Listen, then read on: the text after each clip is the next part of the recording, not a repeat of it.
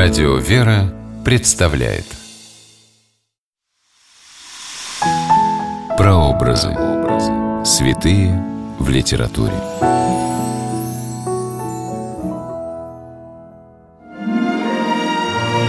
История Древней Руси неотделима от православия, истории русской православной церкви и святости. Здравствуйте! С вами писатель Ольга Клюкина с программой «Прообразы. Святые в литературе». Сегодня мы говорим о преподобном Антонии Печерском и историческом романе Валентина Иванова «Русь Великая». Место действия – город Киев. Время действия – XI век по Рождестве Христовом.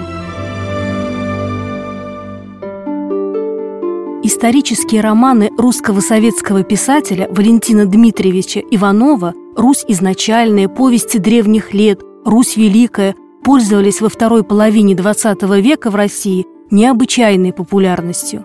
В библиотеках были очереди, книги Иванова зачитывали до дыр. Читателям хотелось как можно ближе узнать историю Древней Руси, рассказанную в форме увлекательных романов-хроник. В советское время через исторические романы Валентина Иванова многие открывали для себя мир православной веры. Вот и на страницах романа «Русь Великая» возникает величественная фигура преподобного Антония Печерского, основателя Киево-Печерской лавры. Преподобный Антоний Печерский был родом из Черниговской земли, из города Любича. В молодые годы он отправился в Константинополь, а оттуда на Афон-гору. В одном из афонских монастырей принял монашеский постриг. Через несколько лет по велению игумена монастыря Антоний вернулся на Русь, пришел в Киев и облюбовал гору, похожую на Афонский.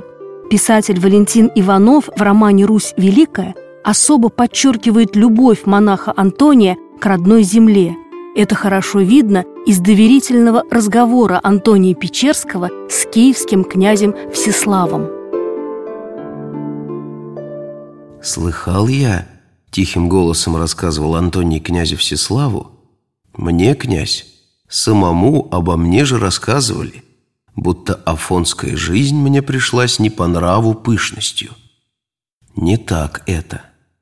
Ищущий строгости может и там дни окончить в затворе, не услышав человеческого голоса. «Тебя на Русь потянуло», — шепнул, подсказывая ответ князь Всеслав. «Ох-охо», — вздохнул Антоний, — «быстро ты умом. Я такого не говорил никому никогда». «Или неправда?» «Правда, правда», — отозвался инок. В романе Валентина Иванова «Русь Великая» рассказывается о нешуточной борьбе за Киевский престол сыновей Ярослава Мудрого и других наследников князя Владимира Красное Солнышко. Прозорливый монах Антоний Печерский – противник междоусобной брани и кровопролития. И когда князь Всеслав приходит в монастырь за духовным советом, то слышит вовсе не то, что ожидал. «Мы за тебя молимся. Ты русской крови не лей», — попросил Антоний. «Уходить мне из Киева не хочется», — сказал Всеслав. «Оставаться? Силой держаться. Силы моей не достает против троих Ярославичей». «Нехорошо силой-то», — заметил Антоний. «Князь, князь, не отличить нам силу от насилия». Всего семь месяцев пробыл великим князем киевским Всеслав Бречеславич, воевавший со своими двоюродными братьями, тремя Ярославичами. Не хватило ему силы удержаться на киевском престоле, откуда его потеснил князь Изяслав Ярославич. Князь Изяслав имел вспыльчивый характер. Он сильно разгневался, когда узнал, что сын знатного киевского боярина Варлаам и любимый княжеский слуга Ефрем ушли в монастырь к Антонию и приняли монашество.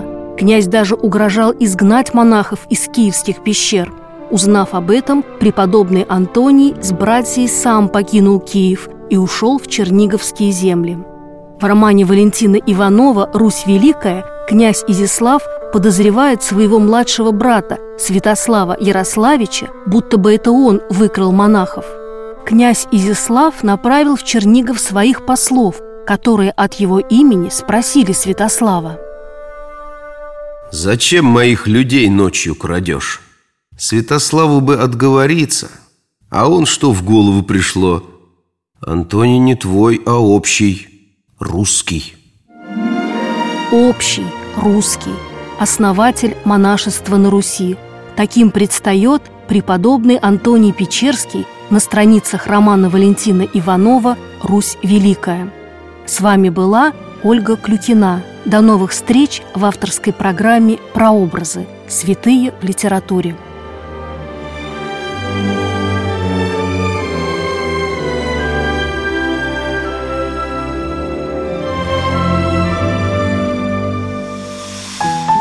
Прообразы. Святые в литературе.